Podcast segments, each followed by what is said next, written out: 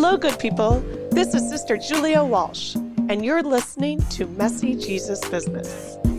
Welcome to the Mess. I'm here with David Dault, who hosts the weekly radio show Things Not Seen Conversations about Culture and Faith, and co hosts the Francis Effect podcast with Father Daniel Horan and National Catholic Reporter editor Heidi Schlumpf. He edits the Commonweal podcast, the Deacons Pod for the Paulist Fathers, and produces podcasts for clients across the country through his company, Sandberg Media. He is also an assistant professor of Christian spirituality at Loyola University Chicago, the father of two lovely children, a great husband, a great neighbor, and a great friend. David, welcome to Messy Jesus Business. I'm so glad to be with you, Sister Julia. Thank you for having me. Yeah, I have had the privilege of knowing you in person since last spring, and we both started to emerge from our little COVID shelters. Although I met you prior to that, and I think have been a follower of your work for a handful of years. I'm really grateful for all you do in the world and the ways that you show up and you amplify people's voices and you help people to have meaningful and important conversations. And you contribute to the collective conversations about religion and spirituality, about justice, about social consciousness. And I know you also as a person who's had a very interesting spiritual journey. I know pieces of that story. Yet I would like to hear you describe how have you come to know who you truly are and how you are called to serve? Wow. Um that is a huge question and one that I would venture to say I don't yet have a full answer to. So I would I would say I'm still becoming who I am called to be. Yes. Uh, Good answer. So I yeah, I was I was raised in a in an in an environment that didn't have any kind of really religious language at all. Mm. Uh, I was raised as an atheist for most of my young adult life, and I came to faith uh, sort of gradually when I got to college. I finally met some Christians that didn't hit me over the head with the Bible and just tell me that I was going to hell, mm. but instead actually opened up the Bible and showed me the good news, not the bad news. And in the wake of that, I began to explore. And then in my mid 20s, I had what I would really call a kind of real definite moment of saying, okay, I'm going to be a Christian. And then in my late 20s, I went to seminary and then uh, again, kind of in an exploratory fashion to try and figure things out and then ended up being good at it and went to further graduate school and uh, ended up pastoring a church for a little while. Huh. And also now I teach people that are going to go on and be spiritual companions to others at Loyola University Chicago. So this has all been a very kind of growing edge for me. I will say, in addition to the kind people that opened up the Bible in my presence with an Irenic spirit rather than a, a, a kind of a hit you over the head spirit. Yeah. I also was very blessed to encounter some communities along the way that taught me how to be more gentle and how to be a better companion. For 15 years, I was a member of the Religious Society of Friends, the Quakers. Mm. And then my first teaching post I taught at Christian Brothers University down in Memphis. And so I was deeply influenced by the charism of the Lasallians and now I teach in a Jesuit context, and so I'm I'm also influenced by the the the charism of the Jesuits, but also one of my best friends is a Franciscan priest, and so that charism as well has been very uh, influential on me. So I'm lucky that I'm able to move through kind of companionship with a lot of different religious communities mm. and i learn from all of them and i listen to all of them and they all help me with my discernment and my next steps so i think mm. that's the beginning of an answer but i'm mm. i'm happy to go further if you have more questions that you want to ask yeah i'm there's a lot of things I'm curious about there. So you were a pastor for a while and you went to seminary. Which denomination was that? Well, so I went to seminary as a Quaker. Mm. So I got a a release from my community. Quakers don't have formal ministers. Oh. And so at least the branch that I was a part of long story short, I ended up kind of in the area where I was living at the time, east side of Atlanta. Uh, I was in a Quaker community there, kind of worshiping there, but also had occasion to be in touch with a Presbyterian church, PCUSA. Mm. I ended up starting out working with their youth group. I got uh, sort of permission and support from my Quaker community. So they came alongside me with what's called a clearness committee, and we did discernment about whether or not this was a genuine call to ministry. And then once we all discerned that, yes, in fact, the Spirit was calling me to work with this group of teens there at that particular church, then they supported me and they wrote a we call it being a recorded minister. So they literally wrote a formal letter that I could then hmm. present to the church saying that my community of the Quakers was recognizing this call and that they were supporting my, you know, exploration of ministry with them. We did the same thing when I went to seminary. I went and we discerned it with my Quaker community. They wrote me another letter, and that was what sort of released me to go and explore the ministry. And I remained a Quaker through um, half of my doctoral studies until I became Catholic. Hmm. And it, without getting too technical, there is a loophole in the Presbyterian polity of the Presbyterian Church USA that you can have a kind of dual commitment. And so I was what's called a supply minister, which means I was going through the ordination process, but I hadn't been formally ordained. There were certain things in the church that I couldn't do it was a rural church and it was far away from where I was living at the time in Nashville, Tennessee. And they needed a pastor. And so I went down and I preached every week and I would visit folks in the hospital when they were sick. When they died, I would bury them, but I couldn't baptize them and I couldn't marry them. So, I mean, mm. there were mm. things that I couldn't do, there were things that I could do, but I learned a lot from being in that community. It was very humbling and really eye opening. And uh, it is a treasure memory for me although you know now i'm in a very different trajectory of my life but i'm glad that i had the experience of working with that church. Yeah what are some of the major things you learned during that time that still are part of you? Well, the most important thing, uh, I think, when I was in seminary and I took a course in homiletics about how to preach sermons, mm. uh, I think every student of homiletics really gets an idea that the sermon is supposed to be a big knock it out of the park kind of thing. Mm. What I mm. learned showing up every week having to preach every week. This was where the wisdom of one of my homiletics professors, Chuck Campbell, was really good for me. He said, Sometimes you got something to say, and sometimes you just got to say something. what, what I realized was that, you know, I couldn't knock it out of the park every week. And I, yeah. I, just didn't have the I didn't have the stuff in the tank to do that. And there wasn't time uh. to do that. But mm. what was really important was for me to show up. And it was often more my presence there than any of the ideas that I brought that was really mm. important to that community. And you know, some sermons were good and some sermons were bad, and and some sermons most sermons were mediocre in between. But that that also helped me for a lot of other that that's a good wisdom for life, right? Because you can really over freight certain activities and think, ah, I've, I've got to really knock everything out of the park. When oftentimes it's much more important that you simply put in the work of showing up. And so that uh-huh. I'd say that's the major lesson that I got from that. I also learned a lot because these people really trusted me by giving me glimpses into their personal lives. Mm. You know, outside of my family, I had never really had that kind of intimacy with other people before it was really humbling to learn the struggles that they were all working with.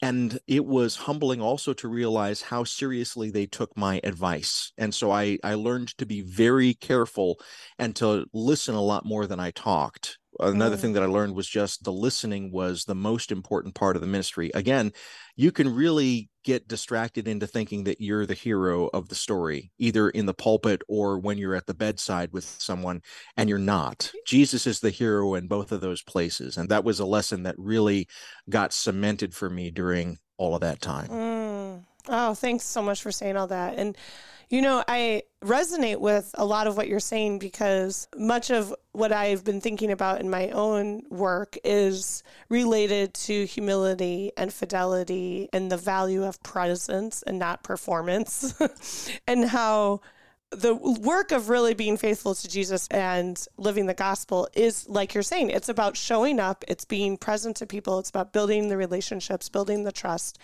And it's never about us. and in a way, we're having to push back against the way we've been formed. I don't know if this is the way you were formed, but I would say the way I was formed in school was sort of like make sure that if you're giving a presentation, if you're public speaking, it is the best performance ever. You should get the top rating for that, for the way you say your words and the way you inflect everything and, and uh, you put your words together. But the reality is we're humans and we're messy and we're all half broken and falling apart when we're together. So, like, why do we have to act like we're the Messiah when that that work is already covered? Well, what's interesting for me, I mentioned that I had been part of the Religious Society of Friends for a significant portion of my life. And for listeners that are unfamiliar, I came from what's called the silent meeting tradition of mm. the Religious Society of Friends, which means when I went to worship for more than a decade, when I would go to worship, my experience of worship was a group of about 300 people sitting in silence. And we would sit in silence for about an hour.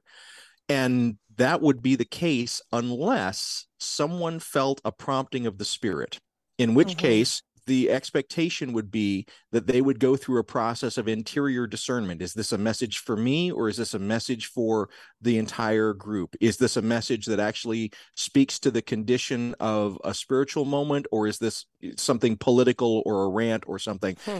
I love the kind of discernment that uh, finally, like, am I compelled to speak? And at that point, then you hmm. rise and then you say something. So I came from a tradition where we really thought a lot about the words that we use use and mm. particularly about how the words are part of not just our individual experience but our communal experience i carry that forward into my teaching and i also when i was preaching i carried that forward into my preaching i really tried to be spirit led rather than intellectually led and i think that that's where i have a resonance with what you were just saying because i think that it's I, am in a lot of professions where I'm supposed to talk and my voice is central.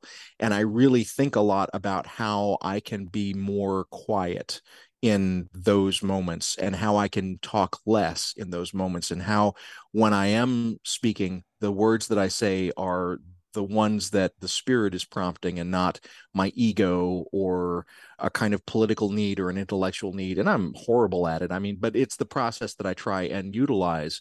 And you know every day i practice it and every day i get a little better. And maybe when i'm old i'll actually be good at it. Yeah. You're describing a form of mindfulness or contemplation. How do you define contemplation well, so a, uh, a moment ago you mentioned being a good listener. I'm going to take an odd path to answer that question, if you will indulge me. Mm-hmm. So, when I was young, uh, I came from a very uh, difficult childhood. And a lot of the experience of being a child in my household was being a witness to events that were violent or horrible, and then having the urge to try and talk to someone about those events or to name them or to or to process them and then to be told by all the responsible adults around me that I hadn't actually seen what I had seen.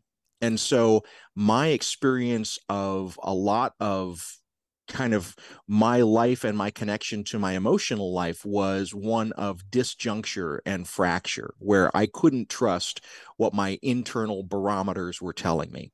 And oh. so a lot of my practice of listening, and I credit my wife and also some other folks around me that really have taken on this practice with me, we work very carefully in my immediate circle of of love both with my children and with my spouse that we try very very hard to actually listen to what the person is saying and then we practice and it goes by a couple of different names reflective listening the imago technique and it's very very dull because what it basically means is when when someone talks about their interior life my job is to listen very carefully and then to say back to them as verbatim as i can what they just said my daughter mm-hmm. says i'm feeling anxious and upset at you papa and I, my job is to say so what i hear hear you saying, sweetie, is you're feeling anxious and upset at me. Is there more about that? And she keeps talking. She spins it out until she hears me having said back to her what her experience has been without my re-narrating it, without my adding color to it, without my making it seem like I'm better, but simply me accepting her words as clearly as I can and honoring them by letting them be in the state that she chooses. Mm. So to me, this was a life saving technique because mm. this created for me a way of reconnecting in my own broken interior life, a way of uh, of kind of understanding and trusting the reality that I was living and the emotions that I was having about that reality. I want to stress to listeners this reconnection didn't happen until my late 30s and, mm. and really kind of got rolling in my late 40s and I'm now in my early 50s but I I'm in a much different place than I was when I was a child. But let me also say lo and behold, I start teaching at a Jesuit university, and I realized, you know, what I'm describing to you in some ways is reflected in the Jesuit practice of cura personalis or caring for the whole person. And so mm-hmm. the Spirit, once again, has brought me to a place where my own interior life and reconnection now can be wedded to my vocation, where I'm able to actually teach in a context where the kind of language that I just used in explaining this to you, I can also use with my students to say, and this is how you can be a good spiritual companion opinion by not re narrating somebody else's experience. Wow. Amen. yeah. You know, it like fits so much with the work that I'm trying to do in my own spiritual life of just noticing like I'm feeling sadness and and that sadness is real and not having to overthink it. It, it connects to in my work as a spiritual director as a vocation minister how basically I'm listening deeper. I'm trying to hold a mirror up to people to and help them to explore and to discover for themselves and validate what they're experiencing and knowing and learning along the way. So this is definitely one of the ways we honor the dignity of other people and the sacredness of the human experience is by truly listening to the other and honoring them in their experience by how we hold space and offer them space. Absolutely. Now I'm curious about in light of this and, and other things that I know about you, how in your imagination does it work to create inclusive communities when there's such a variety of folks. I'm thinking especially about um, neurodivergence and the richness that that brings to communities and the ways that there's stigma about mental illnesses. There's all these sort of things that sometimes prevent people from being open and inclusive, even in communities of faith, to different ways of thinking and operating in our brains. I mean, that's a huge question. I'm going to answer it in kind of two passes. The first pass is personal. So, in addition to a kind of late life reconnection with my emotions, as I unearthed all of the stuff that had been piled over my interior life, that also was accompanied by a set of late life diagnoses. And so I carry some mental illness and neurodivergence myself. And coming to understand that about myself and how I am wired differently than those around me has also helped me to think about and this this has all been in parallel with also recognizing that some of the members of my family also have neurodivergence. My mother who passed away in 2009 probably was on the spectrum. If we had understood that, then the relationships that she had, not just with me, but with others, I think could have been handled a lot better than they were. Some immediate members of my family are on the spectrum. I don't know if I'm on the spectrum, but I do have complex post traumatic stress disorder. I do carry a psychotic sort of uh, diagnosis, and all of that is managed and all of that is stable. And I have a very good support system. But I also mm-hmm. understand that when I get out of that support system and when I step outside that routine, my life is very different and my relationships are very different. And so this allows me to have a lot of empathy for those that maybe are not quite so well supported or maybe are not quite so firmly secure in their diagnoses yet. Now, mm-hmm. let's turn to the second part of my answer to your question. I work with a number of institutions, and one of the problems with institutions is that they are efficient and they become efficient by basically regularizing the way that they deal with situations and with people which means yeah. that if if people are not slotted into kind of narrow definitions of what is acceptable within that given institution they either disappear or there's some violence done against those people that don't fit and so one of the blessings that i have currently as a professor at loyola at the Institute of Pastoral Studies is that my colleagues and the administration there are very interested in having conversations about who's getting left out and how can we shift our institutional expectations to be one of hospitality rather than the kind of brutal institutionalism that just says you either fit or you're out of here. Mm. No institution is perfect and I will say that, you know, we're not making perfect strides in that direction, but I have a lot of hope. And I have seen several occasions where students that are on the margins in some way, we've been able to make accommodations for them in ways that I think are very beautiful and that we're trying to make central to the entirety of our practice as educators. But now let's also take a third stab and say, we need to admit that one of the major opponents to the Americans with Disabilities Act back when it was passed were the churches. And they were saying that for historical reasons and for financial reasons, it would be a burden on their religious practice if they had to alter their buildings or alter their practices to make accommodations for the differently abled or for those who are neurodivergent or for any number of non-standard bodies that fit in their spaces Jesus was very, very good about making the vulnerable central. And Pope Francis has said that the people that we think of as the margins are really the center of our church and our church life.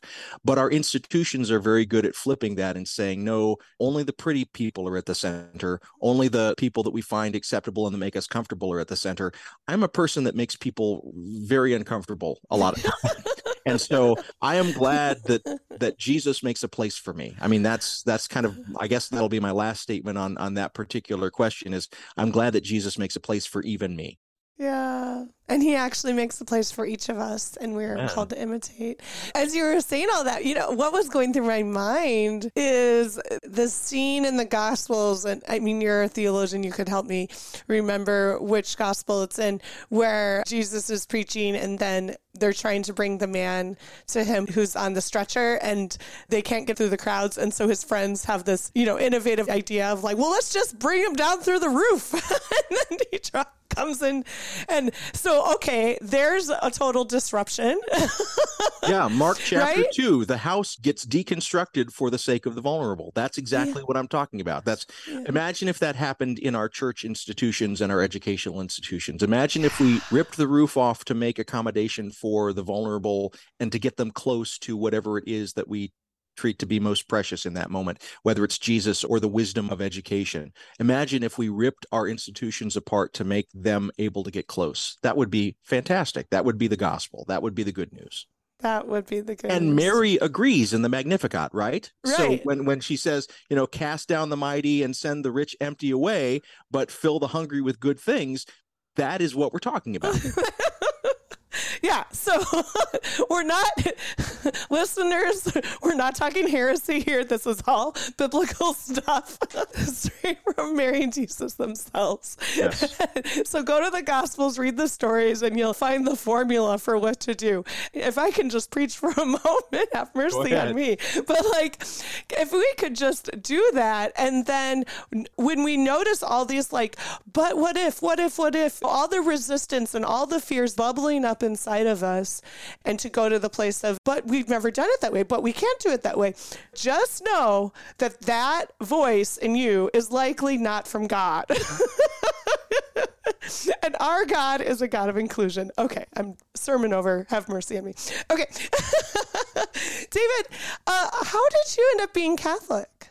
Well, I, so, mm, I mean, there's another long story. Um, so I I'll give the abbreviated version. I had thought of myself as not religious at all, and then when mm. I realized that I was religious, I I was swimming in evangelicalism at the time, and so a lot of my initial understanding of what it meant to be Jesusy was very narrow minded and very conservative because I was in what I like to call the rust on the buckle of the Bible Belt. I was in central Georgia. I grew up in South Georgia. I had gone to school in Tennessee. There was uh, a lot of real influence there of a kind of very conservative, almost fundamentalist way of thinking about things.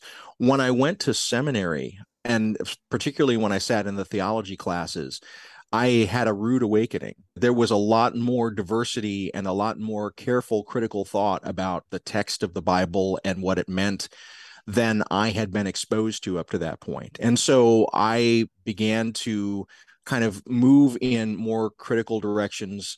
And as I became more critical, one of the things that fell apart for me over time was the Protestant doctrine of sola scriptura. And that's a fancy technical term. And if your listeners are unfamiliar with it, it basically means starting with Martin Luther and other Protestants, the notion that the Bible alone should be the source for the church and its authority, and that we shouldn't put that authority in an interpretation or something like a magisterium. As I looked critically at this idea of sola scriptura, of using the Bible, I very quickly happened upon a couple of problems. This came along with as I was beginning to teach as a teaching assistant in various contexts in graduate school. I would ask a question of the students, you know, something that was confusing there in a Bible text and they would just look down at the footnotes and they'd answer the question from the footnotes. But then sometimes they would come to me with problems of their own because one person would have one version of the Bible, another person would have another version of the Bible, and their Bibles would disagree.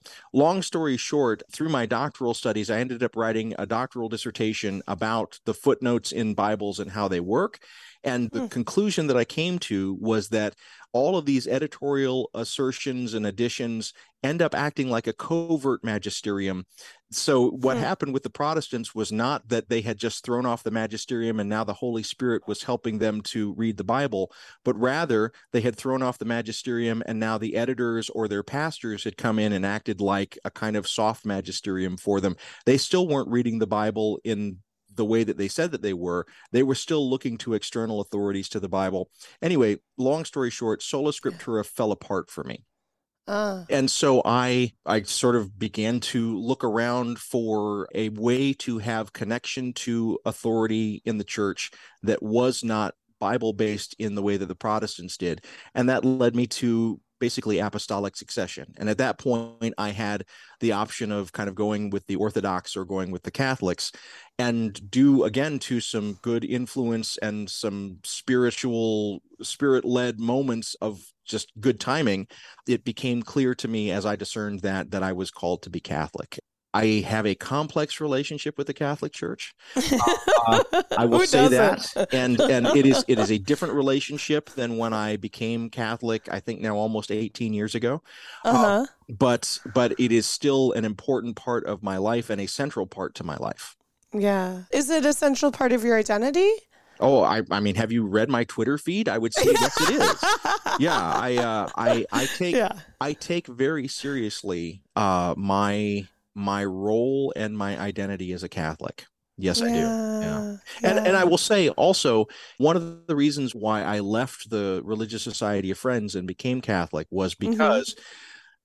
I found that I could be closer to Jesus and have a more dynamic and intimate relationship with Jesus in the Catholic context than I was able to finally in the Quaker context. That's no mm-hmm. patch on the Quakers, and I love my time with them, and they still are a very important part of my journey. And I, I mean, I think about what I learned with them, and some of the things that the Quaker traditions are called testimonies. So the the testimony of honesty, the testimony of nonviolence, the testimony of simplicity. These are still very important aspects of how I think about my spiritual life, but I I bring them in and I translate translate them into a Catholic context. And so, what is it about Catholicism that helps you to feel closer to Jesus? Well, the Eucharist helps. Um, but also, the thing that I really, really like about Catholicism and I'm going to say this, and it's going to sound uncharitable, and I don't mean it to sound uncharitable. So I, I, ask for listeners to give me a little bit of flexibility here because I'm going to explain what I mean. But as I looked and studied more closely the various types of Protestant theologies, and so I, you know, I've got a, I've got two master's degrees in theology and a PhD in theology. I've looked at this stuff pretty closely, and in my estimation, the conclusion that I came to was at the end of the day, a lot of the Protestant theologies that I was studying were largely justifications of why they weren't Catholic. So, theological formation, theological identity in the Protestant arenas, and this is not an original thought to me. So, G.K. Chesterton, in on the conversion to the Catholic faith, kind of makes this observation as well the various Protestant theologies take ideas that are organic in the Catholic Church and they make them kind of systematized and overemphasized in their various traditions. And so mm-hmm. the idea of sovereignty becomes magnified in the Reformed tradition. The idea of the Spirit becomes magnified in the Quaker tradition. these are Chesterton's observations.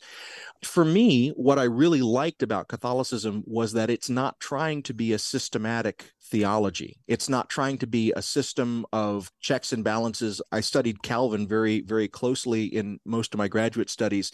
I love Calvin's system, but at the end of the day, I didn't want to have a systematic relationship to God. I wanted to have an organic and living relationship to God. And what I really love about Catholic theology is it's whole, it's complete, like an organism is complete, but it's mm. not like a mechanized system. It's much more mm. giving and forgiving. It's much more liquid and flexible. As much as we like to joke about how the traditionalists like to say it's rigid and you're either in or you're out, my experience of Catholicism is that it's a very living, very messy, very beautiful, organic thing. And that gets me excited every time that I begin to interact with it.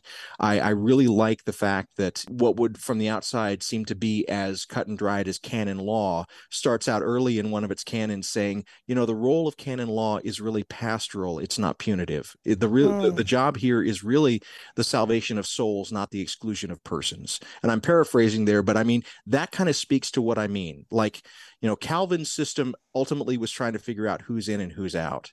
And I think that the Catholic experience is much more, you know, we're all trying to help each other get to Jesus. Yeah. Yeah. I mean, of course, I really appreciate you describing it as messy. Thanks for validating my brand.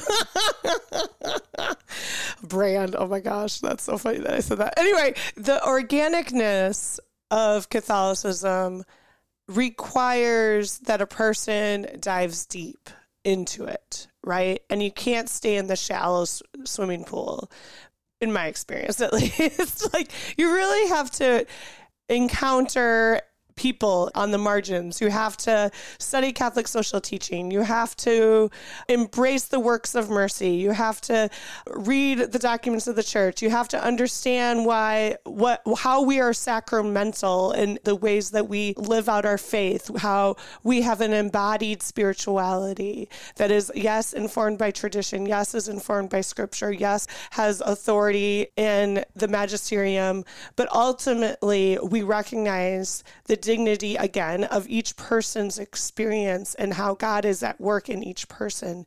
And we don't ever, I don't think, pretend to know everything that's true about God.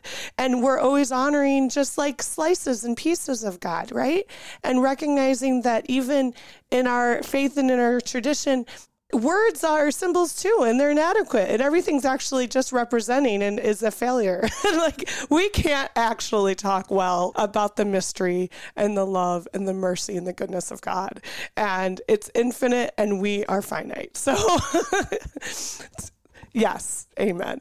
Oh, friend, it's so fun. Okay, so I'd love to hear you in the time that, that we have remaining talk a little bit about what radical discipleship means to you how long do we have? Uh, so, so this is a live question with me and my students at the Institute of Pastoral Studies here at Loyola Chicago because we are not a seminary, right? The students that come through our program are not men that have been discerning their call to be priests and deacons in the Catholic Church. Rather, they are the people that the seminary says we don't want. And so, or could we say you're kind of a resistance to clericalism? I wouldn't necessarily say a resistance to clericalism, but rather that we recognize that there are discerned calls to ministry mm. that uh, do not fit the very limited institutional vision of the Catholic Church at this moment. So, uh, women, trans persons, those sorts of bodies, uh, LGBTQ persons generally are not bodies that the church has said that it wants to be part of its ministry. These are people who are welcome in our program. So, radical discipleship here means, first of all, listening to and trusting that when someone says they have a call, that they're yeah. not they're not fibbing and trying again in the way that I described earlier to to not try and re-narrate that call to them. Well, maybe your call to ministry, young woman, or middle-aged woman or trans man or gay person maybe your call to ministry is legitimate and not that i need to somehow massage it and say well it's not really a call or it starts with actually accepting that these people are are as much a part of the life of the church and as much a part of the kind of call of the spirit as anyone else. And from there, we dive into two major texts okay at least mm. in my interactions with them one is the text of the bible and we learn to read that and to read it carefully but also uh, there's a, a, biblical scholar by the name of Love Lazarus Sechrest, and she says that we read the Bible in rhymes, and it rhymes internally. And so, for example, the Old Testament and the New Testament are going to have moments of stories where they resonate with one another, but it also rhymes with our contemporary experience. And so, mm. the Bible speaks to its time, but it also speaks to us today. It's not completely transparent, as you were just saying, but rather in a mystery, it does give us wisdom even for today. So, we learn to listen deeply to that liberative wisdom of the Bible but also because we're a Jesuit school, I'm also trying to encourage my students at every point to slow down and be in touch with the data from their bodies. That's the other text mm. that I want them to really be paying attention to. And in the Jesuit tradition, the Ignatian tradition, the mechanism that we use for this is a daily prayer called the Examen, where someone is looking for 15 minutes a day, looking at their past and prayerfully carrying the good into their future and learning to kind of let go of the negative, the positive spirit versus the negative spirit in general language. And so that is learning to not just have an intellectual faith, but as you were saying a moment ago, a very embodied faith. So I think radical discipleship, in part, is you mentioned all these different things that we need to do in order to be good Catholics, but I'm very aware that Mother Teresa and the missionaries of charity completely eschew book learning. And in fact, they are forbidden from owning books. Their job is to look into the face of the poor and see the disturbing face of Jesus looking back at them in the poorest of the poor. Like that's another way to do this. But it mm-hmm. means really being very honest about your own reactions I'm struck by a story that's told by the missionaries of charity where one woman was realizing that she was having real hesitation about working with some of the leprosy patients, the Hansen's disease patients. And when Mother Teresa was alive, her observation was, well, maybe you do not yet deserve to work with these people. And what an interesting way to think about that, that it's not some failure in the poor, but it's a failure in myself to be able to fully be present for them. Well, if that's the case, then that takes me being in touch with myself and maybe that's intellectually maybe that's getting in touch with this kind of body data that we're talking about maybe it's something else but it, it means being radically in touch and radically honest with both the things where I'm doing it right and the things where I'm doing it wrong, and prayerfully giving up the things that I'm doing wrong to the Spirit for correction. So, radical discipleship, I think, is a very ongoing process. It's not a light switch that you flip, but rather it is. Uh, let me say it another way. I've got a, a, a dear friend who one time said, I practice every day justice and patience and kindness so that when I'm old, I may be those things. And I think that that's mm. kind of what we're talking about here. That's radical discipleship. Mm. Thank you. What more would you like to say about the messiness of living the gospel? Well, I mean, if you think that it's like gym class where everybody's going to jump the same height at the same time wearing the same clothes I've got bad news for you. Uh, Catholics are a church of 1.2 billion people, and we're going to do it differently. And once we start looking at documents like Nostra Aetate, the church is also telling us that it's not simply the Catholic Church that has the full volume of truth, but we find other traditions as well that have some aspect of truth to share with us. And we must, in humility, be open to the possibility that we're going to learn from our Protestant brothers and sisters, from our Muslim brothers and sisters, our Jewish brothers and sisters, our Hindu brothers and sisters. God love us, our Latter day Saints brothers and sisters, and even our yes. atheist brothers and sisters. And you, we can just go down the line you know I, have learned more about being a christian from observing and modeling my life on what my Sikh friends do than a lot of the christians that i hang out with and that to me mm. is a mm. profound piece of wisdom that i am learning more how to be humble and to serve others from someone who doesn't share my faith tradition at all and what I see a lot of times from my co religionists is a lot of hate and a lot of easy dismissal. So mm. I, I think we are all trying to figure this out and that some people attempt to short circuit that process by making things much more simple than they actually are and exclude anyone who refuses to abide by that simplicity. I like the mess. I like the fact that uh, my Catholicism is different today than it was 18 years ago. I wish in some ways that the church would listen. I wish mm-hmm. that the church would be responsive to the voice of the laity in a way that sometimes I see it is not.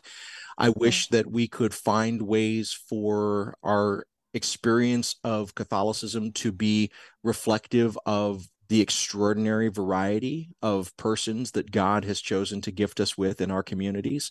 But we're not there yet. But I'm still here and I'm still Catholic, so I'm still in the mess. Amen. And thanks be to God. We're in it together.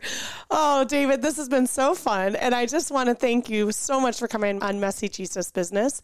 Where could our listeners learn more about you and your work and support you in the good things that you do for the world and the church? I do have a website, daviddault.com, and that's just my name, D A V I D D A U L T.com. Uh, if you want to listen to me, please go to francisfxpod.com to hear the Francis Effect podcast or thingsnotseenradio.com to hear my weekly radio show. And you are always welcome to come and study with me at Loyola University Chicago. That's luc.edu slash IPS. Thanks, David.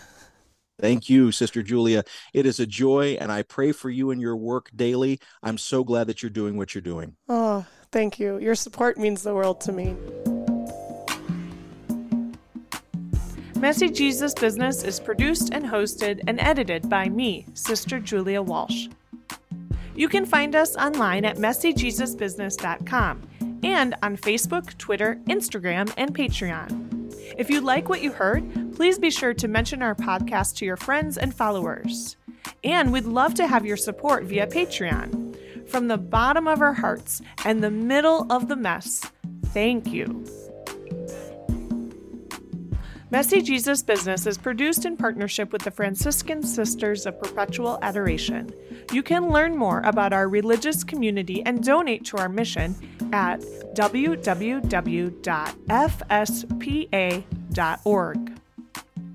I'm Sister Julia Walsh, and I'll catch up with you next time. Until then, peace and all good.